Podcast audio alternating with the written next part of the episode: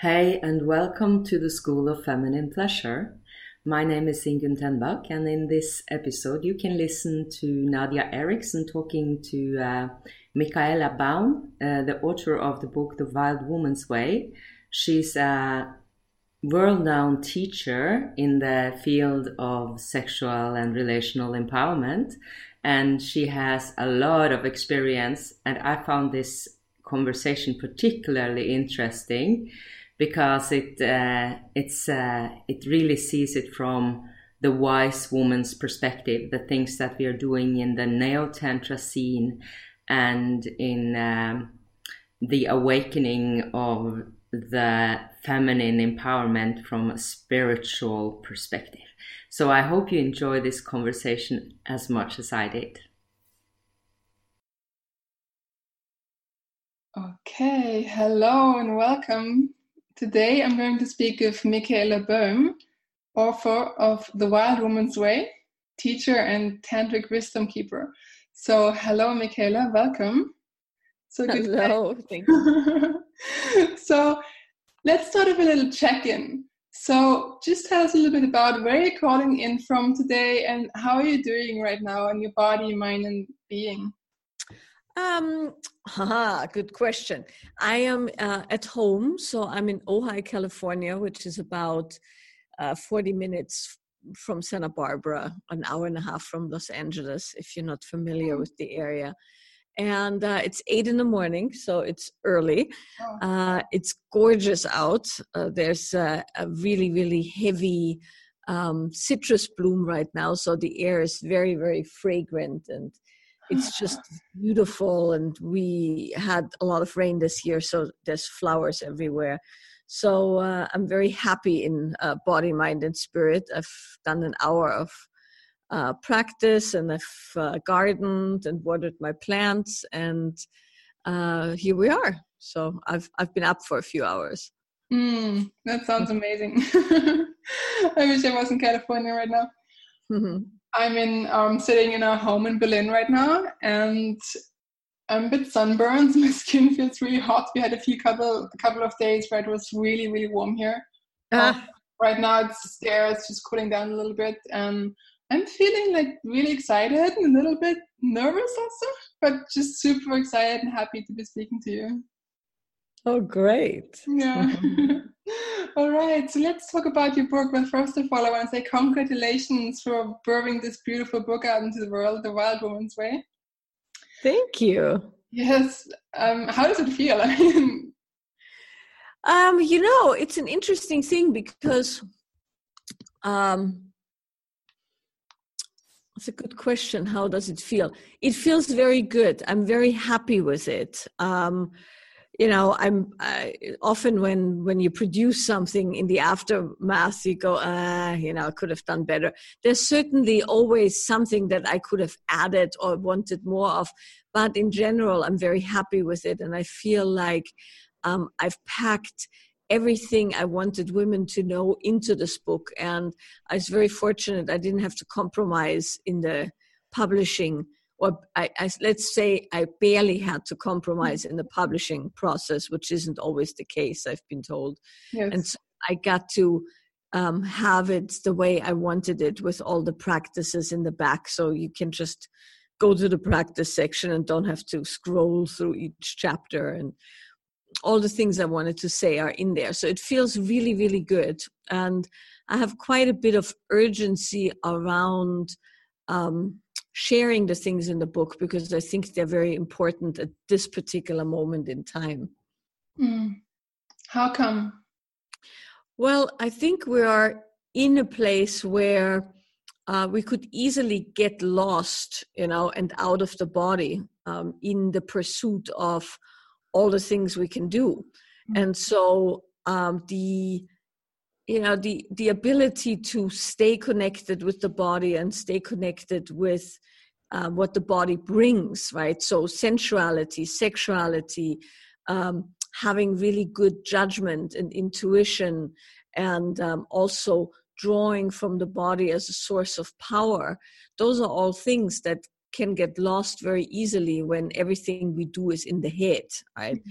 it's uh, being on the phone, being on the computer, writing emails, social media, thinking, doing, speaking, right? And our bodies get parked a lot, you know, yeah. just in a chair or um, in an office. And so I think it's uh, very, very important in this particular moment that we counteract that strong upward into the head, neck, and shoulder uh, energetic motion and everything that comes with it. Because the empowerment um, that can happen through the body can't happen any other way. You can think about being powerful, but that's not quite the same as having power in the body.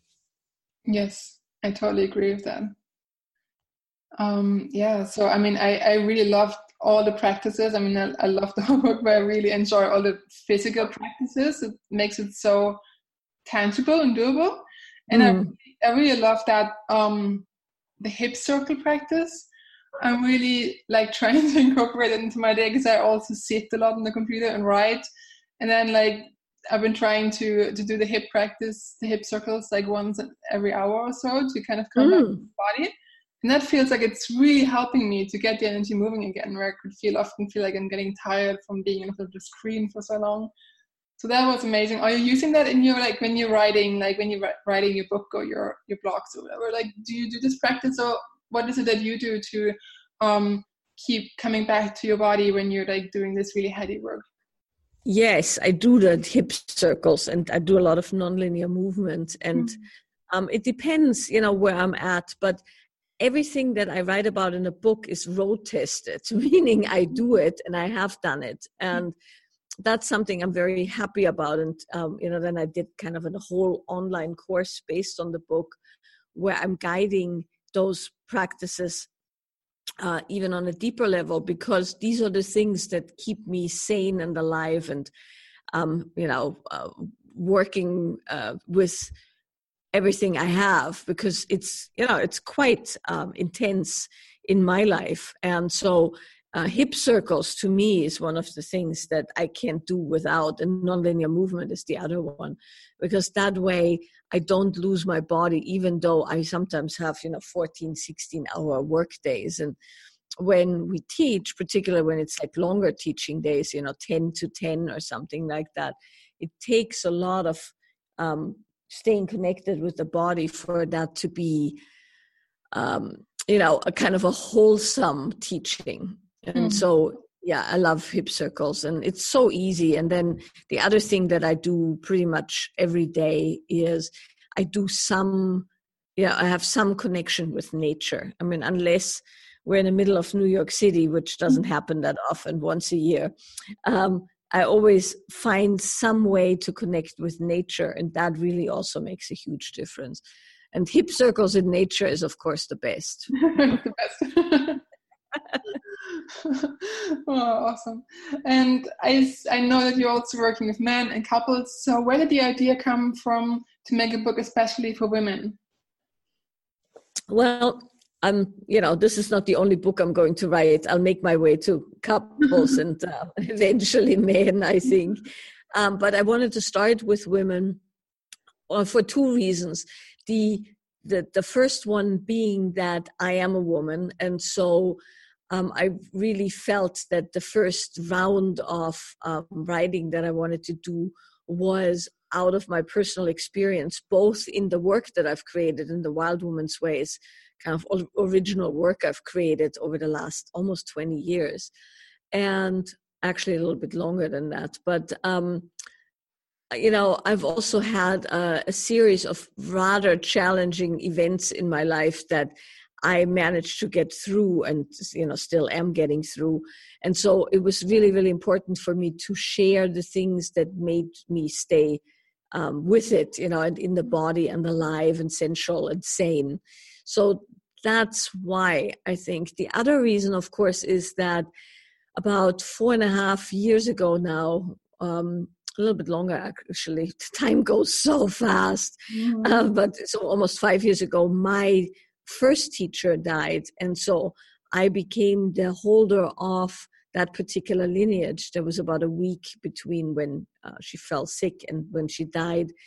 in which I was essentially informed that uh, she was going to pass the responsibility of passing this on on to me, and I didn't quite realize what that meant till uh, maybe six months, eight months later, um, when you know I suddenly realized that teaching um, women, because it's a woman's lineage, mm-hmm. is something that's um, of utmost importance from the viewpoint of giving that information forward.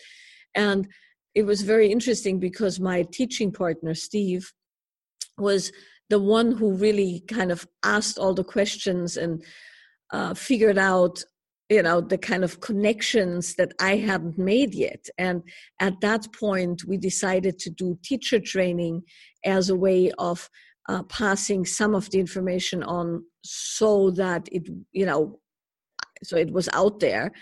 And then also we did more long term apprentice things and you know study groups and all kinds of things so that i could um, actually give of those things. And the book was a logical extension of that so that that material or the beginnings of the because it's just the beginnings of that material out there.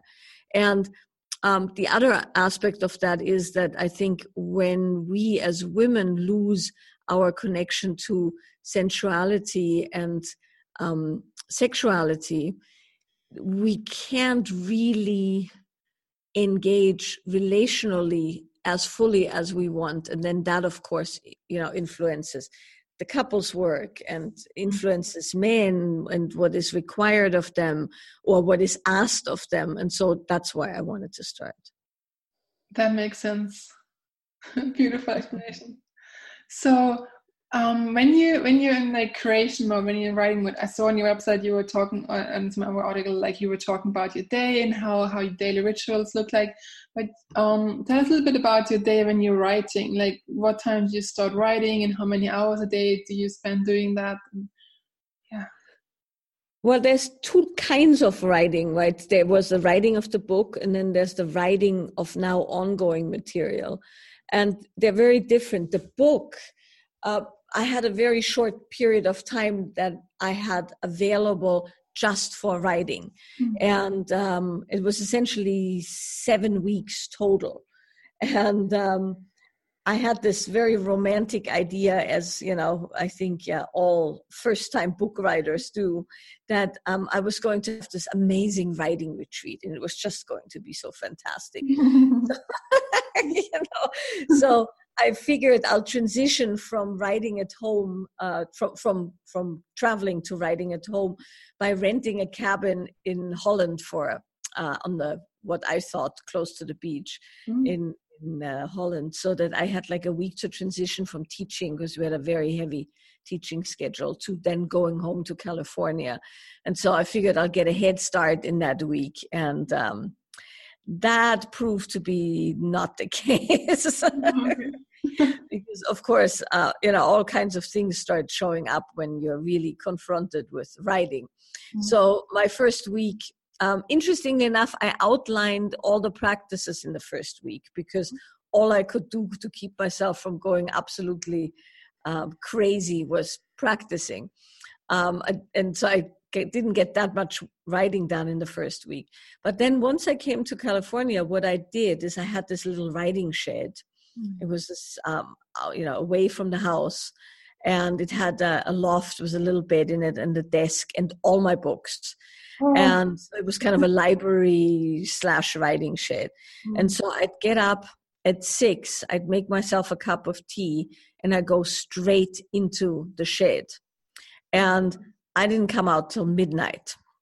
Wow. So, and I did that for six straight weeks. And that was the deal. I was going to go in there and I was not going to leave. I had people bring me food. And um, the only time I ever left was to go to the bathroom, and um, which was right next, you know, like there was an entrance into the house mm. close by. And that's all I did. And I just didn't relent. And some of that time was extremely productive and some of that time was pretty agonizing and um, because you know you, you have these ebbs and flows and it yeah. took a little while till i realized the ebbs and flows and it and then i realized certain shortcuts and how i could program my body to start writing and i figured it all out so then about two three weeks into the six weeks i had at home i had a really nice groove going on and it was very um, yeah it was very interesting. So it was what it was not easy and i had like moments of like massive procrastination. I must have seen the entire uh whatever f- five seasons at that point four or five seasons of game of thrones in the first so um you know it was it was quite it was quite interesting. Um, but then but then once i had a rhythm i would just write and then i'd have a nap or rest and then i'd read and edit and then i'd write again. Mm. and so i got into this whole rhythm of and then i'd sit and meditate. Um, if i'd feel like all over the place i would sit and meditate. And then if i'd feel too in my head i'd do non-linear and i mm. just kept that up from six in the morning till midnight. And then i went and slept and then um, you know you kind of have these waking dreaming kind of states and then i do it again. And it was actually really really good and i'm really looking forward doing it again um, as soon as i can. Wow. That sounds mega inspiring mm. and intense and oh my god it was very intense so now that the book's done and i'm just writing you know articles and and stuff um, it's a bit different in the sense that um, I will do like two, three hours in the early morning. Uh, very funny. I'm, you know, I really am not a morning person. Really, I, I do best at night, late at night. But the nature of, um, you know, teaching and also the nature of the the the current rhythm on my land and and the house and everything uh, requires that I do everything that's of real, you know, focus early, early in the morning. So now I get up really early and I get a couple of hours in, and then I just move on with my day. Mm. Mm. Beautiful. I got very curious when you were saying you taught yourself how to program the body to start writing. Would you mm-hmm. like to share a bit more about that? That's really interesting. well, interestingly enough, and this is really, really silly, but it's it, it works. When I need to write and I don't want to, or I'm kind of not feeling up to it, I do uh, watch a bit of Game of Thrones.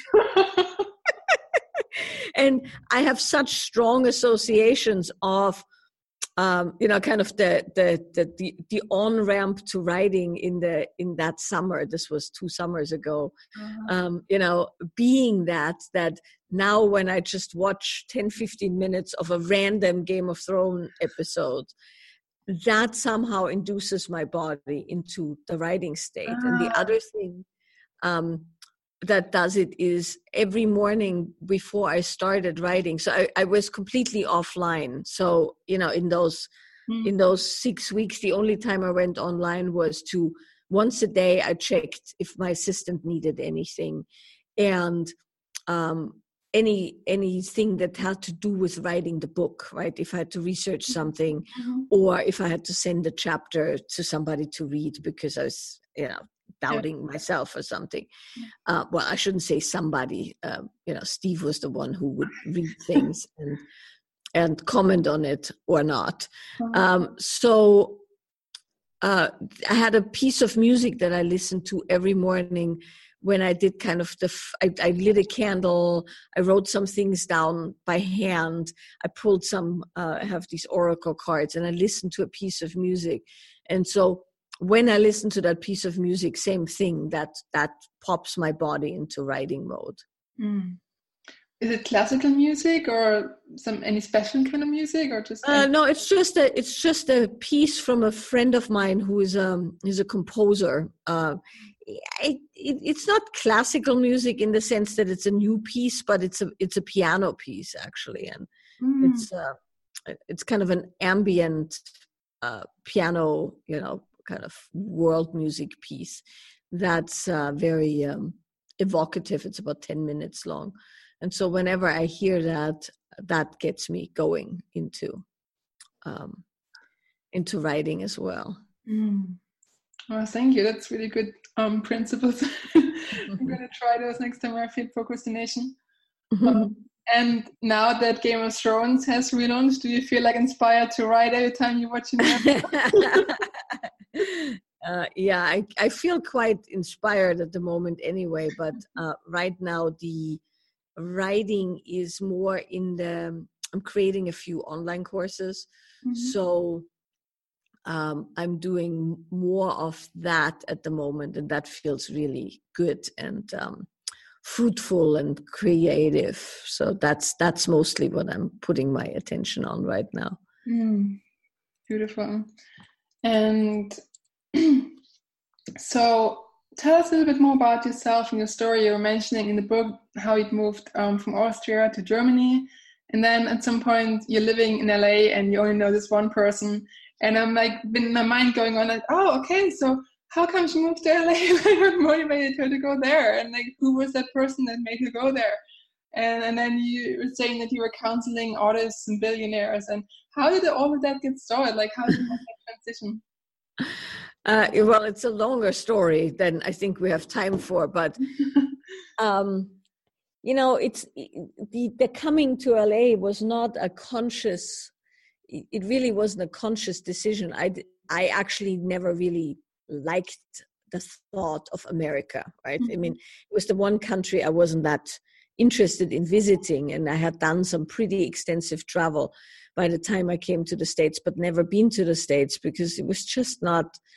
You know, there was no reason for me to go. Mm-hmm. I I didn't feel culturally drawn or, uh, you know, professionally drawn, and um, I actually only came to LA because uh, I was speaking at a at a conference, and um, I, uh, I will try and make this very short, but it's a longer story. But essentially, I lived in Hamburg, and which I hated, by the way, but that's a different story. Uh, not not not the city, but the weather. I, yeah, I hated the weather, and it was really really depressing. And um, but so it's a the, the long story short is i broke up with the man i thought i was going to marry and you know this i'm talking like mid 20s or so right? Mm-hmm. so yeah mid to late 20s and um had as a horrible horrible you know heartache um uh, just you know existential what am i doing with my life? And this is all very horrible. And i essentially packed a few things and my dog into a rental car and drove from hamburg to vienna in one sitting all the while howling and crying and feeling horrible and very sorry for myself and so then i um, i had a bit of a sabbatical in that transition and i went to la uh, to speak at this conference and i ended up in a very very bad rebound relationship mm-hmm. i mean mm. just like really you know the kind of the, the stupid shit you can only do in your mid 20s right? just yeah. like uh, just heartbroken no judgment total rebound mm. um, and the the interesting thing of of course was this didn't last very long and it was a very bad choice of men uh, an Austrian, interestingly enough, but who hmm. lived in um, in Los Angeles and who was really, uh, you know, uh, yeah, not a good choice for all all kinds of um, reasons. But I'm super stubborn, and once I had made the decision to come to LA, um, I kind of dug my heels in. I could have just gone back home, hmm. and. Uh, then eventually you know i met my husband and and i really enjoyed california and then i stayed but it wasn't one of those uh, you know wow i must live here and it's incredible it was more i didn't want to go home and tell my parents i had made a mistake if, if, you know to be really honest about it and, yeah. and now then what of course turned out was that um, I because I was free from the constraints of the European, you know, convention. Mm. Um, and I think you know what I mean by that, yeah. uh, living in Germany, right? So there, there's in Austria at least, and, and also Germany where I live, there's very strong convention. You have to be a certain way, essentially. I think it's probably not quite uh, that nowadays, but back then, you know, your path was pretty forged for you. And so looking back at it, the fact that I didn't have to conform to those expectations freed me tremendously and really allowed me to be me and to figure out what I was good at and what I wanted to do and how I wanted to be and behave and work. And so, in a fairly short period of time, I got my feet uh, very firmly underneath me and I started doing the kind of work I wanted to do. And um, as that goes, right, when you do the kind of work you want to do, it's very magnetic. So, in a fairly short period of time, it took me less than two years to establish a very, very solid counseling practice and a very solid consulting business. And um, I, um, I had to go back to school in, you know, in, in, in Los Angeles. And while I did that, I needed to make money, of course. Mm and um, there wasn't that many ways to go full you know to go to school and make money so i worked at a um, I, I don't know what you want to call it like a very fancy uh, cosmetic store you know mm. in in hollywood like you know where everyone who was anything in the in the realm of celebrities and you know uh, mm-hmm yeah, musicians or whatever would go to. And I worked there. And it was really funny because people would say to me all the time, Why are you working here? You know, what are you doing? And I'd go, Well, uh, you know, I'm really a counselor and I'm in the middle of just getting a certification for, you know, the US. And I go to school in the evening and I see clients in the evening, and during the day I work here. Mm-hmm. And it was really funny because people would just go, "Oh, I want to come see you," and which to me still till this day is mind-boggling because I I built a whole clientele while essentially selling lipstick. Wow, you know, and whatever you know because um i i i knew my stuff right? And i was very uh educated and and enthusiastic about what I was doing. And so it took me less than two years from knowing that one person who I had long left at that point and who turned out to be quite horribly controlling and abusive. So it didn't last very long, the rebound uh, relationship. And I learned a lot. You know, I learned a lot about how, as a woman, uh, you can, you know, get from being a very strong, independent uh, woman to being in uh, a corner mm. you know because uh, yeah, I never thought I was going to end up in a situation like that. But nobody ends up in a situation like that, or nobody, let's say, nobody wakes up in a situation like that. It's a very gradual erosion. And that was really, really instrumental in my learning because, interestingly enough, I always had a bit of a chip on my shoulder about you know people in in dangerous or abusive situations uh, till i ended up in something that was really not very pleasant and could see how, how i had gotten there. And that actually was much better schooling than any schooling i received.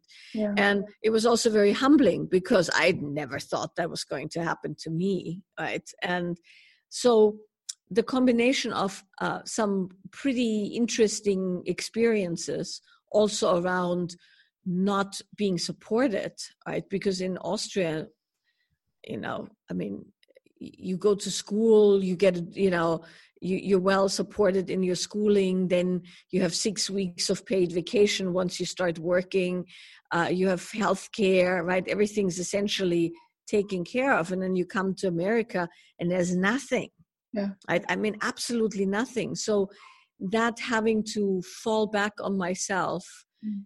and um, extricate myself from a relationship that I moved a continent for, right, was um, really instrumental in in the work that I did in later years in counseling and in in, in also women's empowerment because it gave me a very different understanding. Yeah, really. That's, still long-winded, but that's a very very short um, answer. And then over the years, um, in in later years, I started consulting on with a few people who were very famous and then that led to more work in that particular domain and then eventually i segued also into kind of um, family office work where i'm working with the families on succession and you know second and third generation wealth and things like that so there's a lot to my private work that's not the teaching work that's really um, interesting that came later you know in later years we're talking about the first two three years of uh, me being in in LA now. Mm. So how did you learn about all those business skills? I mean, that I'm imagining you must know if you do this kind of counseling. Well, it's you know, it's not so much the business that I'm concerned with. What my real expertise is, and that's a combination of, you know, schooling and experience, is uh, interpersonal dynamics and interpersonal dynamics as they relate to the sexual relational realm, of course, right, which is a big part of what we're doing these days. Um, is you know teach people how to have alive, uh, full relationships that are both that both have the relational and the sexual component. So, you know, keeping the spark alive, mm-hmm. um, attracting someone who is well suited, all of those kind of things. And um, that particular uh, you know engagement with the with the business aspect has more to do with how to choose the best people to support a certain function and how to best choose people that support the person who is the main person. And that has to do with uh, styles of communication outlook bigger picture uh, you know how relationship patterns slot into each other who reacts to whom how based on previous experience uh, childhood programming parental programming so it's more in that domain i don't you know i'm i'm i'm able to manage my own business but i'm not a business consultant, but anything that has to do with the interpersonal aspect. And then the other part of that is um, because my work is through the body, right? It's, psycho- it's, it's psychologically based in many domains, but it's also embodiment based. Um, I look at where people lose energy. So, energy leaks, mm-hmm. areas where uh, they are not capable of um, maintaining or generating energy. And that's often relationship and sex. Mm, interesting. That makes a lot of sense when you explain that now. I've really been wondering about that but now i get it right so before your book came out i mean i've only known you kind of from hearsay about like as this mysterious austrian woman who who travels and teaches with David Deida. And, and on your website, I mean, you, you mentioned that you've traveled with him for 13 years. Mm-hmm. And then you didn't really mention him in the book. Um, and in, in some parts of the book, um, I almost sensed a bit of a criticism towards like some of his teachings when I think it was about the female stereotype of what he would maybe describe like the third stage woman. Um, how come? Do you want to speak a bit about that? Um, yeah, you know, there isn't that much to be said uh, in in the sense that I spend, uh, you know, 13 years running, you know, events, co-teaching with David, traveling, um, you know, having a really, really lovely and very wonderful and deep friendship uh, and business relationship. Right? Mm-hmm. I should say business relationship first and friendship, and then as these things go um, as I grew older, well, there were a few there there were a few components that that fit, you know, that kind of came together.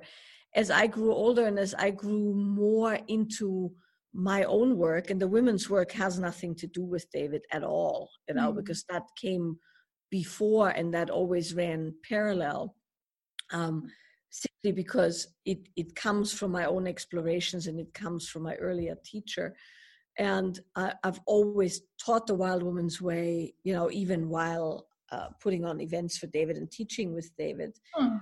Without you know the wild woman's way without david of course mm. but as it goes one of the things that happens when you in, engage with subjects so intensely is um, you find out more about things, right? And I've done over 40,000 client hours in my lifetime so far. And, you know, I've taught solidly for the last 15 years. And the last um, five years, I've taught up to 60 events a year. So you can imagine how many people I've seen in, mm. the field, so to speak. Um, and so for me, when that happens, um, what I need to look at is are are things actually working? Are the things that um, I'm teaching, or are the things that I'm counseling, or are the things people do actually working? And there's two aspects to that. One is the updating of of one's technology, so to speak, right? You have to mm-hmm. upgrade your beliefs and you have to upgrade your operating system, so to mm-hmm. speak, because um, I've changed and I have much more information and I have much more practical on the ground um, ideas about what works between men and women and what works for women, what works for men than I had 15 years ago. Mm. Right. So there's that so i have to constantly update and there are things i believed in quite uh, vigorously maybe 10 years ago that i absolutely don't believe in anymore for one certain female stereotypes which you just mentioned yes. which i'll get into the other part is that people have changed a lot. Relationships have changed a lot. The landscape of what's available for men and women individually and the political landscape around relationship and sexuality and also the way people want relationships has changed tremendously in the last 10 15 years. Particularly in the last i want to say five yeah. you know with with tinder and all the things that are happening the things that used to be true are no longer true to me mm-hmm. and the, the way people used to be isn't the way people are now. And so there are many things that I no longer think are useful. And the one thing that I'm particularly not thinking that's useful is a, a certain kind of a stereotyping that essentially makes women into these um, crazy, chaotic, um, insane storms that need to be weathered. Um, you know, yes, that is one part of us, but that's not women. That's the feminine, and there's a huge difference. Yes. Right. And that's one part of the feminine, not the entire feminine. Mm-hmm. And so I started really chafing at the general perception that people would have because people like some good dogma because it's easy you you just have to slot in something. It becomes just another religious belief. Now all men are constantly conscious and full of purpose and all women are wild and you know and it's like nah you know most people have to um, raise families and they have to make a living and mm. they want a creative life and they want a business life and they have to men and women alike alike have to agree to contracts and job descriptions and you know bank rules and and stuff like that so to drag things that are in the sexual domain into a lifestyle is very dangerous and i've seen people ruin their relationships by applying sexual principles to their life and ruin their kids uh, you know lives by doing weird stuff because they interpret things uh, in odd ways right? And so that's why i'm very um, cautious to give prescriptions uh, because i also find it very dangerous when women try and slot into yet another role right? Because we we've just barely emerged from kind of the 50s housewife. Mm. and a lot of the stuff that's now out there is is essentially the, the neo-tantric version of a 50s housewife. Yeah. Oh we must be feminine. We must do this. We must do that. Yeah well we can but that's not all we can. And you know when somebody when i hear a guy say in a workshop to a woman well you're just not in your feminine or you're not feminine enough.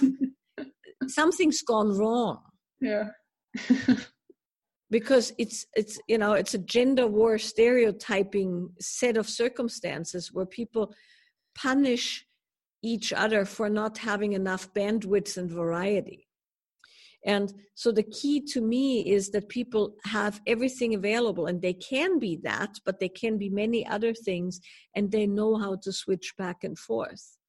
So so you know those are some of the reasons why i've moved on there's other reasons as well uh, that have to do with you know um, my age and i was you know i'm now 51 and i have a very strong um, desire to give of my experience and my knowledge freely and in the way I choose. And so um, there were aspects to it that felt way too restrictive and complicated for and and energy robbing um, that I didn't want to do them anymore. Right, I wanted to free my energy for the things that I'm most passionate about, which is teaching and writing and traveling and um, you know creating new practices and immersing myself in my own practices. And i'm really really glad i did. And you know i don't i mean i'm super happy about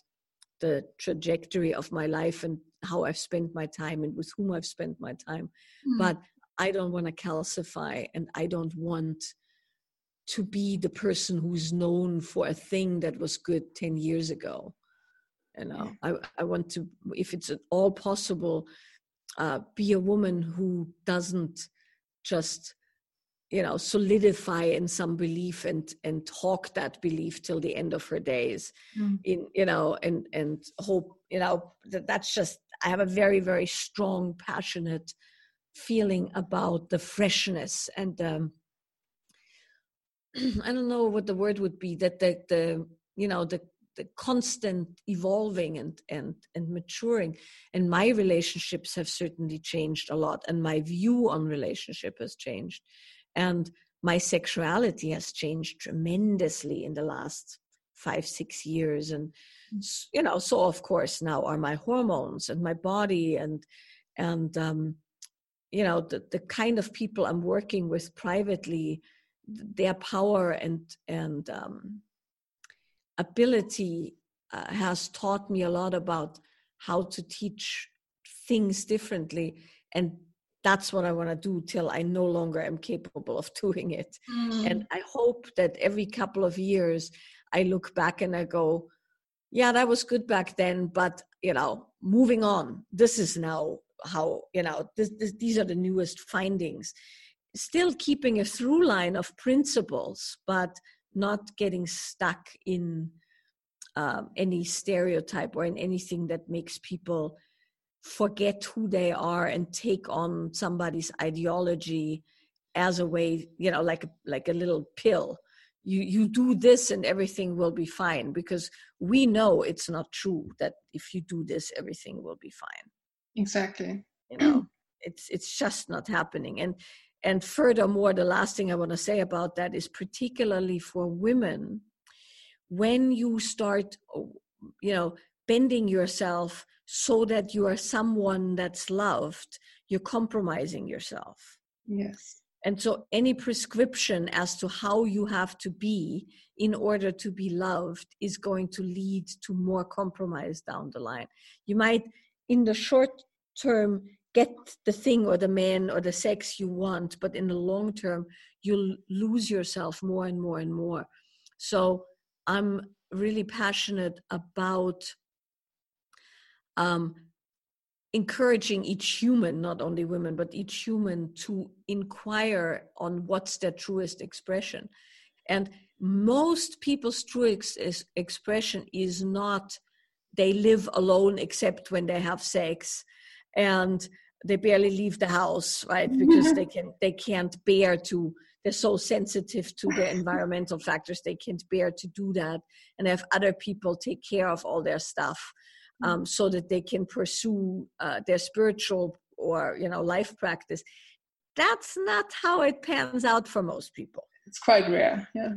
Quite rare. And so no offense to somebody who wants to do that but it's not practical for actual on the ground relationships that have to function on multiple in multiple domains and on multiple levels. True true. Um, um, I was so happy and relieved, you know, when I was reading that in your book because this is really something I've been learning and experiencing one more for myself in the last two or three years as as my girlfriend and I were writing our book because I've or we've both been also in um, this tantric community for many years where it was taught these principles where you should be like this almost like spineless damsel in distress. That should be guided by the masculine surrender to that and I, you know I really tried to kind of like buy into that and I felt like it was really like dis- so disempowering. And then I realized oh why is my relationship not working and why do I feel so low in my confidence levels? Yeah. And and you know it wasn't until like two three years ago that I started to change and I started to listen much more to my own inner guidance instead of what somebody outside of myself said what I should do.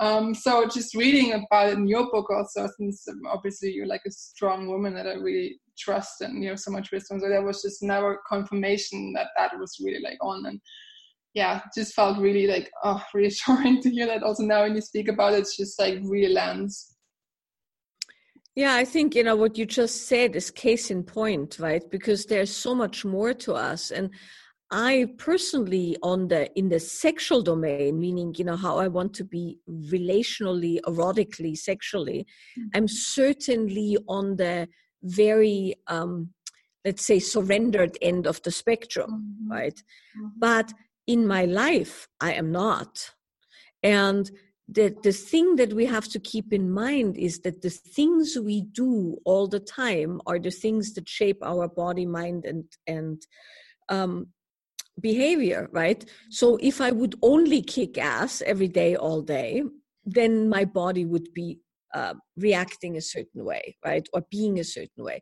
If i'm only a damsel in distress and and do that all the time then my body would start would start reacting you know useless and hopeless in a certain way uh, because and and disempowered. Um, and so you know both of those things are not useful. What's really useful is that you have a full spectrum available and that when it's time to kick ass you can kick ass with confidence. And when it's time to um, relax and open and flow you can do that and you can do that with somebody who you know you can trust because you haven't given up all your agency in some kind of attempt to um, surrender, right? Because one of the things that I saw that really, really started bugging me is I, I saw women who had bought into this whole thing that they were not surrendered enough and they were like too much in their masculine. And if they could just give it up, uh, then you know the, their men could take them somewhere. And and men who thought that you know if they could just drag a woman you know into their cave so to speak through their actions then all would be okay. But the thing that is that, that people wouldn't understand is that uh, let's see how i can say this. If you are not feeling open and surrendered to the man you're with um, you can bend yourself into a pretzel and you can lower your threshold of what you find okay to surrender to endlessly. Hmm. but it's going to be like scratching an itch right? It's not going to do it because it's not the real thing. It's kind of the facsimile of the, the real thing right? And so when you see these guys stand in a certain way which supposedly denotes their conscious attention, right? You see a bunch of guys faking conscious attention over tension, Mm. And so when then the women go, oh, oh, he's so still, he stands so well, which by the way is utterly impractical when it comes to sex because usually that's not how sex works, right? the guy isn't just standing there looking like he just, excuse me, shit his pants. Uh, you know, there's dynamic action involved that the body hasn't learned. But what happens is as a woman you have to lower your threshold of acceptability to the point where you're overriding your sense and you go oh i must surrender to this because i must have this feeling. And yeah. so the only way that you can do that is you lower your standards and you lower your expectations and you you um disempower your intuition. Exactly. And then you end up in a really bad spot with a guy who just has practiced how to stand a certain way but he's essentially otherwise not that. And then you make the guy's life a living hell because you expect things from him that he's not capable of and then there's two people doing a thing on each other that's not true of them mm. and so that's not to say that I don't enjoy that mindless surrender with the best of them, but that has to come from a much deeper, much more um, integrated and embodied place. And when that happens, it happens naturally. And also, when that happens in the man, he's naturally um, rooted and relaxed and still and not, you know, tight assed uh, you know, hands sticking out to the side, eyes bulging, kind of still. no, yeah, exactly. And I think it it kind of creates this literal dangling carrot in front of our nose yes. because we're constantly thinking it's like this reinforcing this this belief, which I think is so predominant in so many women. It's like, oh, I'm not good enough. I just have to try a little bit harder. Like then I'm right, right and that's exactly what i'm talking about right it's like there is a subtle and not so subtle right um yeah. thing that that there's something wrong with us mm-hmm. because otherwise right and if you're not an inspiration to your man and you know and i must say i've i've spouted that rhetoric myself at some point yeah. right so so i want to be very clear on that that um I'm as guilty of having said that and also believed it, right? Mm-hmm. Because I tried bending myself into that particular pretzel. Mm-hmm. And then there came a very specific moment where I was like, wait a second, what the hell am I doing? You know, it's like I'm intensely capable and organized and able to um, guide people in their explorations, which is you know considered a masculine task in the direction part. Of course, it's a feminine task in the sense that you have to feel and navigate energy. Yeah. But I had like this real aha of the hell am I doing? You know, why am I doing this? This isn't helping anyone, not me, not the people around me. And that was a pretty, pretty interesting moment.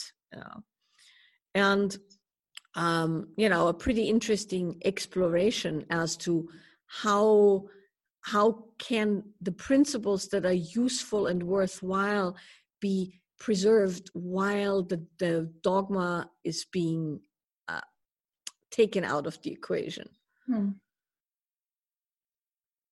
so good so that's where it's at. And, you know, I'm pretty sure that some of the things I'm talking about now with great confidence, I will find obsolete again in a couple of years. And I, I hope to, I hope to God that that's the case yes. and that, you know, new, new stuff comes up.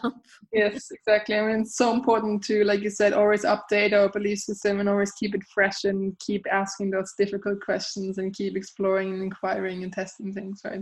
Yeah.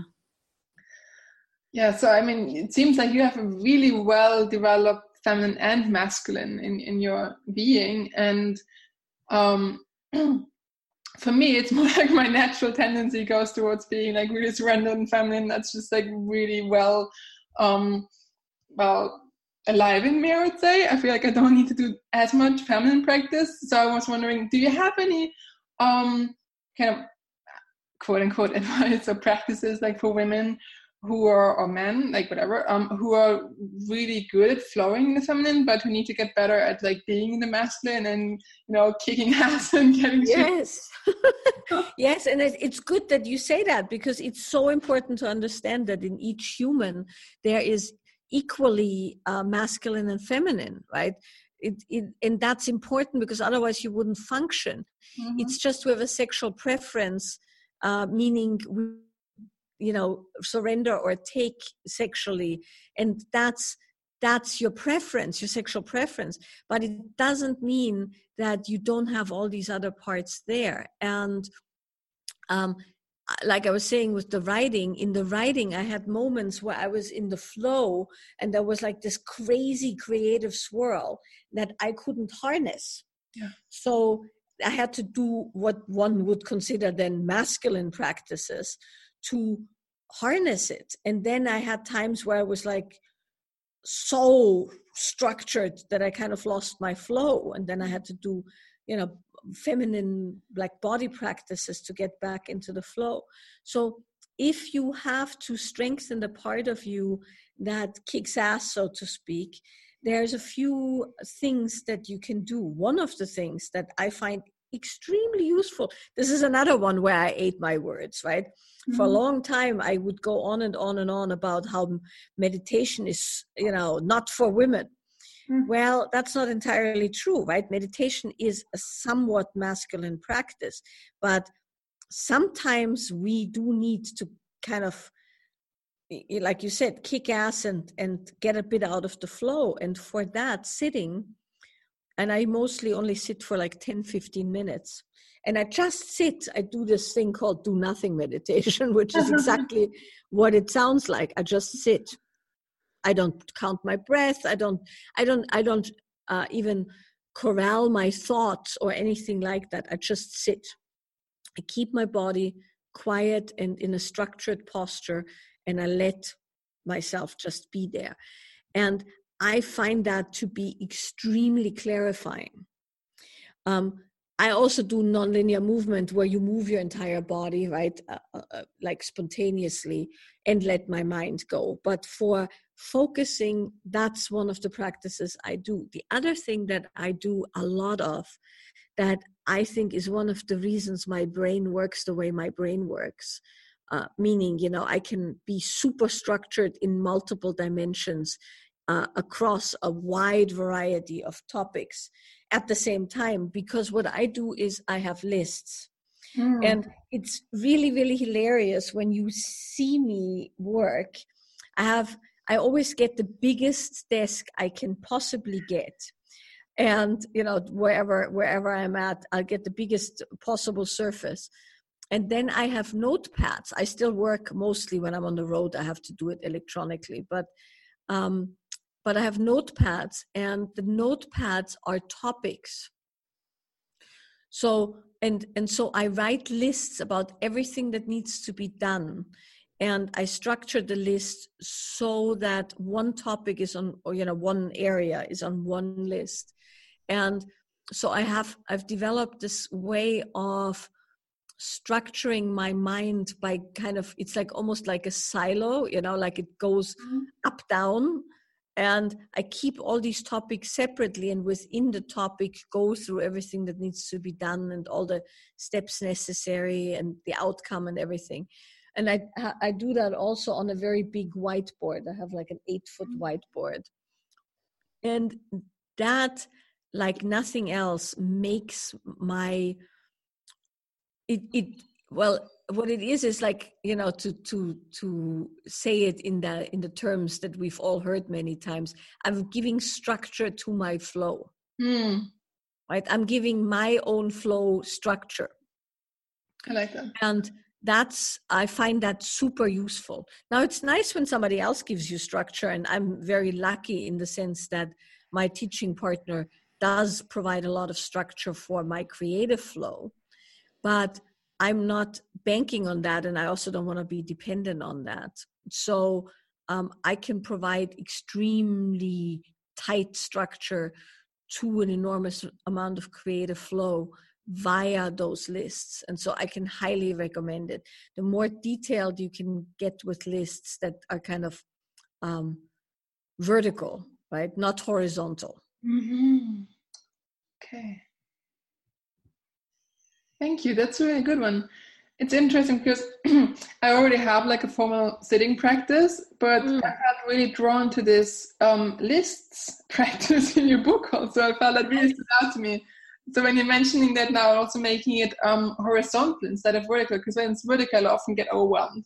but when you say make it horizontal, I was like, oh, like structuring it onto different topics and kind of keeping them separate. That really yes, yes. Yeah, so that's vertical. Horizontal would be going all across, right? Vertical is up down. So yeah, you want to have it you want to have it vertical in the sense that you want to have one topic go from the top to the bottom. Yes. And then it's horizontal in the sense that you have all the different topics next to each other. Yes. But if they network, they network, but I don't make them networking, right? So I I mm-hmm. keep them very very separate, and that it does something to my mind that's really you know i can't say enough about it. It's it's very it, it's very enlivening because it allows f- for me to have the full flow within that one topic and not have it bleed over into the next into the next into the next. Mm. that's a really good one. I'm going to start doing that. Thank you Yeah, I'm a big, big, big fan of lists, all kinds of lists, all kinds of things. So, how many note notepads do you have for different lists? Uh, right now, because it's quite busy, and I'm also building a house and you know a few other things. Um, I have eleven. wow. yeah, it's very funny. Post about that one. I want to take inspiration. Yeah. Well, yeah, I mean, you know, I'm in the middle of some massive um, construction project as well, and and and within that comes, of course, also, you know, a huge creative surge of because you know I have to start from scratch. There's nothing left of of mm-hmm. the old house, so um, I have to essentially uh, buy, you know, and create and and and do everything new. And there's something really really cool about that. Mm. You wrote on your blog that it had burned down or something like Yeah, yeah, my house burned in a wildfire. Okay. My house and everything in it. So uh, we're rebuilding the house, and then you know it's kind of interesting because usually uh, I was just looking earlier. A, a you know woman who was in my women's group. She's moving out of her house of 20 years, and she had she you know she posts these photos of um, boxes upon boxes upon boxes of stuff that's packed up. And I was looking at that and I was going, wow, when I move, it will just be my clothes. Hmm. you know, because I there's nothing else that that I have um, hmm. yet for that house, mm. so it's it's going to be the easiest move ever. um, there won't be any packing up to be done at all, except for the few things that I've you know collected in the year that the house has burned down but that's actually quite minimal because where i'm now temporarily living there isn't much space.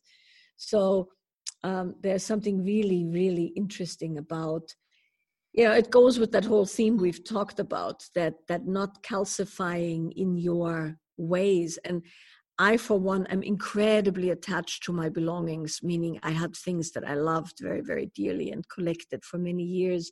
So it's not natural for me to be um, unattached, right? To not have things. But within that also came a huge surge of renewal and uh, not having to be a certain way and not having to conform uh, even to my old routines because one of the interesting things when you lose everything, right, including your home, mm. is that um, you realize how much of life is kind of an autopilot. Mm. And you know, you get up in the morning, you know exactly where your cup is. You you pop on the kettle. Um, you know, I'm, a, I'm an avid tea drinker, so that's the first thing I do before I do anything else. Tea is being made, mm. and when I no longer had a kettle or a home or tea or a cup, right? Um, and then you you have to reestablish all of that and it's not in the places you know it to be. It really shakes up your system and everything took so long. Like even the slightest thing took so long because i didn't have what it took to do it mm-hmm. and you know like I, I, remember like a couple of days after the fire my my it was very dry and dusty and horrible and i had a broken nail and i didn't have a nail file mm-hmm. and i there was nothing anywhere to be found that could cut my nail off so i sat there chewing my nail off and it was so interesting to notice what that did to the system because a lot of why when you get older time goes faster i think uh, personally is because you are on autopilot for so much of the time. Mm. right? There's so many established rhythms and routines and when i was out of all those rhythms and routines i mean days felt endless. And uh, that was both really really good and really bad but out of it is now you know with those 11 notepads and uh, this year's teaching and and all the new workshops i've created since um, there is kind of everything goes again right? There's no more preconceived notions. So it's quite it's quite cool. Mm.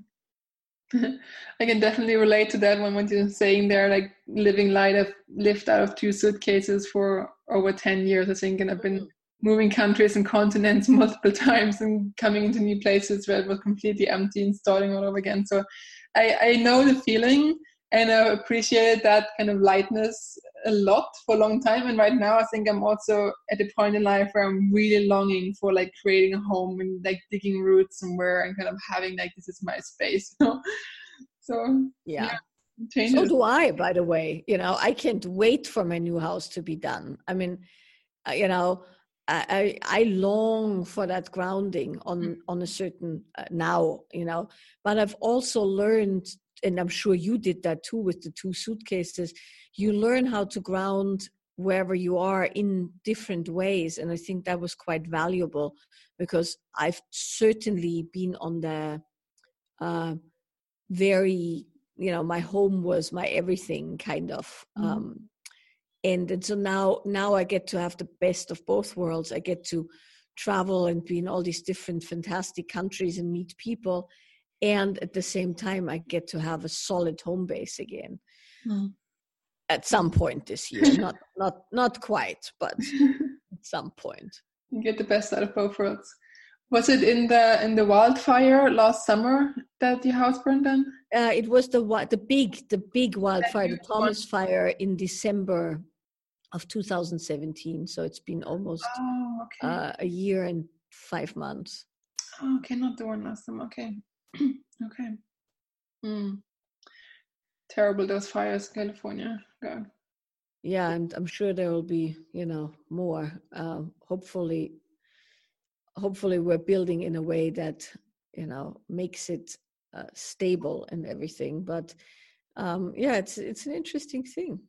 But uh, and it was really really catastrophic and at the same time now that i'm coming out the other end i have to say that uh, you know it, it's been a very interesting process both in the having to let go and so much burning up and in the resurgence that's coming you know the, the tide's coming in very very strongly right now and that's really really good mm.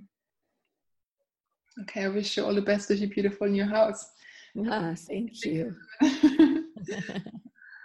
okay, I have a question um, about something that you don't um, discuss in the book, but I'm sure many listeners are um, struggling with that.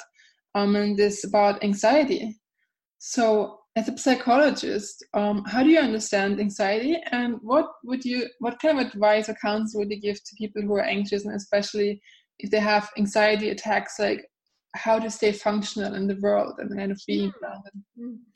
Actually, in the book, there's quite a bit about that. I just phrase it slightly different. Mm-hmm. But when you look at the whole sections around overwhelm and fight and flight and trauma, oh, yeah, that's true. That's true. those sections are directly related to anxiety. And those sections are written directly out of my out of my experience of working with people with anxiety and panic disorders.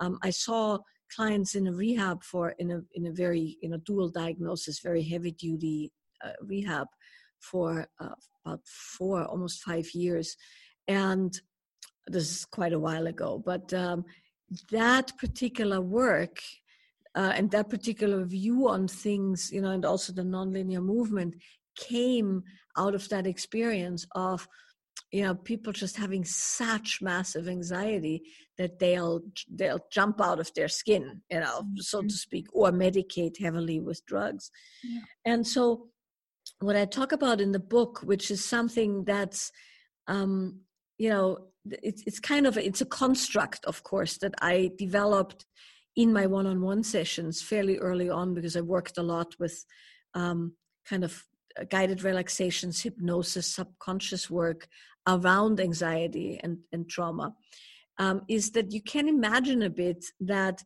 each human um, via their nervous system, right, via the way they're built. And the nervous system, uh, you know, that the, the way our nervous system works is comprised of um, things we were born with, things that happened uh, before we were born in utero, or and then of course experiences right and body composition and then trauma or non-trauma and how we were nurtured and how we attach and all of those kind of things. And there's a million things that play into that.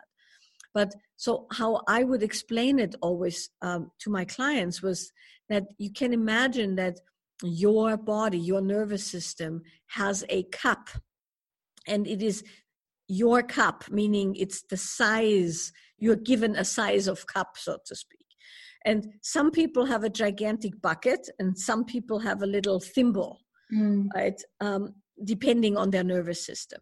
And so when you wake up in the morning, ideally, ideally, uh, the bucket or cup or thimble is empty. And then the stressors of the day are like drops in the cup. And so so there's a variety of stressors. So there's external stress. So um, one of which is um, input right? Loud sounds um, you know music the, the the the pings and dings of your uh, of your devices uh, a plane landing overhead um, you know uh, all of those things uh, the input of media the input of loud tv uh, driving you know honking horns all of that. So there's sensory input. Yeah.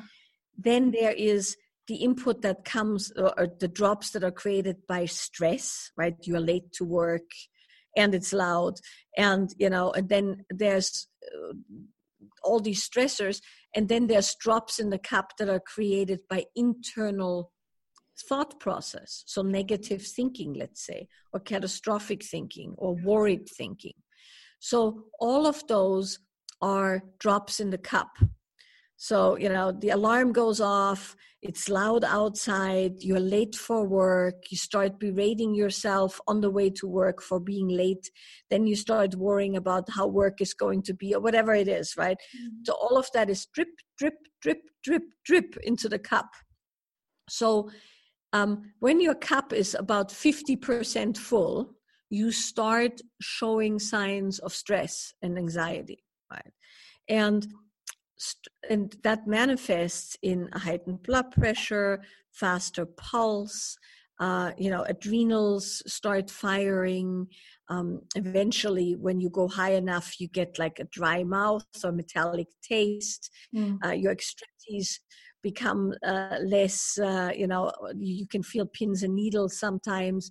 Um, your breath goes faster you get hot you get tunnel vision you know like all of those things can happen. And of course those are the classic signs of fight or flight right? When the body takes over from your rational mind so to speak um, when the nervous system goes into survival. And that particular thing is what we then call a panic attack. Right? That's just the moment your body you know the cup runs over so to speak. Mm. and you can get the cup to run over just from negative thoughts. You could get the cup to run over from just some actual thing happening right? For instance when you're on a plane and it gets really really really really bumpy that's actual threat to your life right so so it could be anything from oh my god i'm so horrible to oh shit i'm going to die on a plane you know in turbulence to um, so much stressors in your external landscape that you, your body has to shut down uh, because it's overwhelmed. So that's how I explain it that essentially it's how many drops go into your cup. And so when you have a lot of anxiety, there's two things to look at. Uh, one is how can you reduce the drops in the cup? And how can you empty the cup? right? So on one end, you want less to go into the cup. On the other end, you want solid tools to empty the cup. Yeah. And they're two different things, and they often get conflated. So um, ways to not have as much uh, dr- drips in the cup, of course, is things if you have extremely negative self-talk, that would be cognitive behavioral therapy. Um, you know learning how to think more positively even affirmations even though i'm not a great believer in just affirmations but uh-huh. you know at times a mantra of i'm fine i'm fine i'm fine i'm fine i'm fine you know can do the job yes. so so that on the on the cognitive level there's understanding where the negative self-talk the low self-esteem the anxiety comes from um, then you can reduce the drops in the cup by reducing the overload, less time on the computer, uh, turning the sounds off on your devices, uh, noise canceling headphones, and so on and so on and so on. So you can reduce the overstimulation on your system. And um, you can reduce the stress on your system by exposing yourself to less stress or by making changes in your life that create less stress. So that's all reducing drops in the cup. And then there's emptying the cup. Those are all the tools and practices that are usually given. So meditation, yoga, movement, nonlinear movement, um, massages, baths, uh, you know, sitting quietly in nature, hobbies, doing things that are not related to work, being in quiet, um, sleeping a solid eight hours, eating well, exercising, um, you know, uh, hydrating, right? Those are all things that empty the cup. Mm. So when you understand that, then you can manage that dripping into the cup better. Because let's say if i have a very stressful day so i know that there will be external stressors then what i do is i don't check my email first thing in the morning. Mm, definitely. Right? And i certainly don't read the news and i don't go onto facebook and i don't you know don't do any of the things that create that stimulus. Yeah. Um, I probably go and sit somewhere very quietly, have a cup of tea, and write my lists. Um, and I will eat and drink before my activity starts so that my you know my cup isn't overly full by the time i enter a stressful situation so for instance i used to have pretty bad flight anxiety um, I still don't like flying very much, but you know, for the most part, I can manage it by understanding that um, I need to make sure that I'm not already so overloaded by the time I get on the plane that the first turbulence makes my cup flow over. Yeah. Right, and that has taken some uh, re-engineering of things. Like, for instance, I no longer drive myself to the airport. Um, I take a car service, right? And um, I take later in the day flights so that I don't have to get up at three in the morning. Mm-hmm. And I pack the night before. So, you know, that's not happening. And I have a very specific meal before I leave and, you know, all of those kind of things. So when I arrive at, uh, at the airport and on and, and the overwhelm starts, I'm starting from a fairly empty cup. And when you know that, then you can manage things a lot more effectively. Hmm. sounds like really good self-care practices. I mean, I really, I really like that um, metaphor, um, the cup. That's when I first remembered now in the book because I could like my cup is kind of small, and then I could sometimes like before go into like, oh, but this person like she's so resilient and and so tough, you know, like why doesn't she get ever shaky, you know? And then just right. knowing that okay, this person just got a really big bucket. That's right. That person might have a really big bucket. Now here's the interesting thing: you can you can expand the size of the container, mm. right? Um, and you can expand the size of the container by doing good practices and by creating resilience. And here's something really interesting about resilience that's important to know in that particular way. Um, only reducing input makes you a uh, hermit that can no longer function. Mm. Right? So you have to you have to decrease input when you need the cup empty and when you have some availability you actually uh, expose yourself to the input while relaxing which is what makes the cup bigger so to speak mm. stretching the comfort zone yeah. And so that way you can create resilience and that way you can um, actually have a bigger bucket over time. And uh, it has a lot to do with rela- relaxing the nervous system, releasing stuff from the body that um, you know needs to be released, so you don't have all this armor and and hold, and then specifically working in those areas that um, where in resilience and and your bucket, so to speak, can be increased. Yeah, that's really good. I think I did that actually kind of unconsciously before um, I lived in New York City in 2016 before I lived in the woods in Sweden. And I was like this person who was like getting stressed over everything in the city. And then I moved to New York and suddenly I was like forced to become more resilient and, and expand up and just like I just had to do it. And then now I actually feel much more stronger than before by just kind of exactly yeah I think that's really, really important because I've seen what happens to people who, you know, deem themselves so sensitive uh-huh. that they can't deal, and it it lowers their threshold and it narrows their choices and more and more and more, and um, that's not a good scene for anyone involved. Uh, and so I think it's really, really important that within the limits of your nervous system, you create the biggest bucket possible. Being very kind and mindful about your you know set of circumstances but at the same time uh, not shrink back from you know being with these things. Mm. yeah so that all said, um, I think we must slowly end because um, I oh, have time. contractors waiting for me. oh, okay. I'm sorry.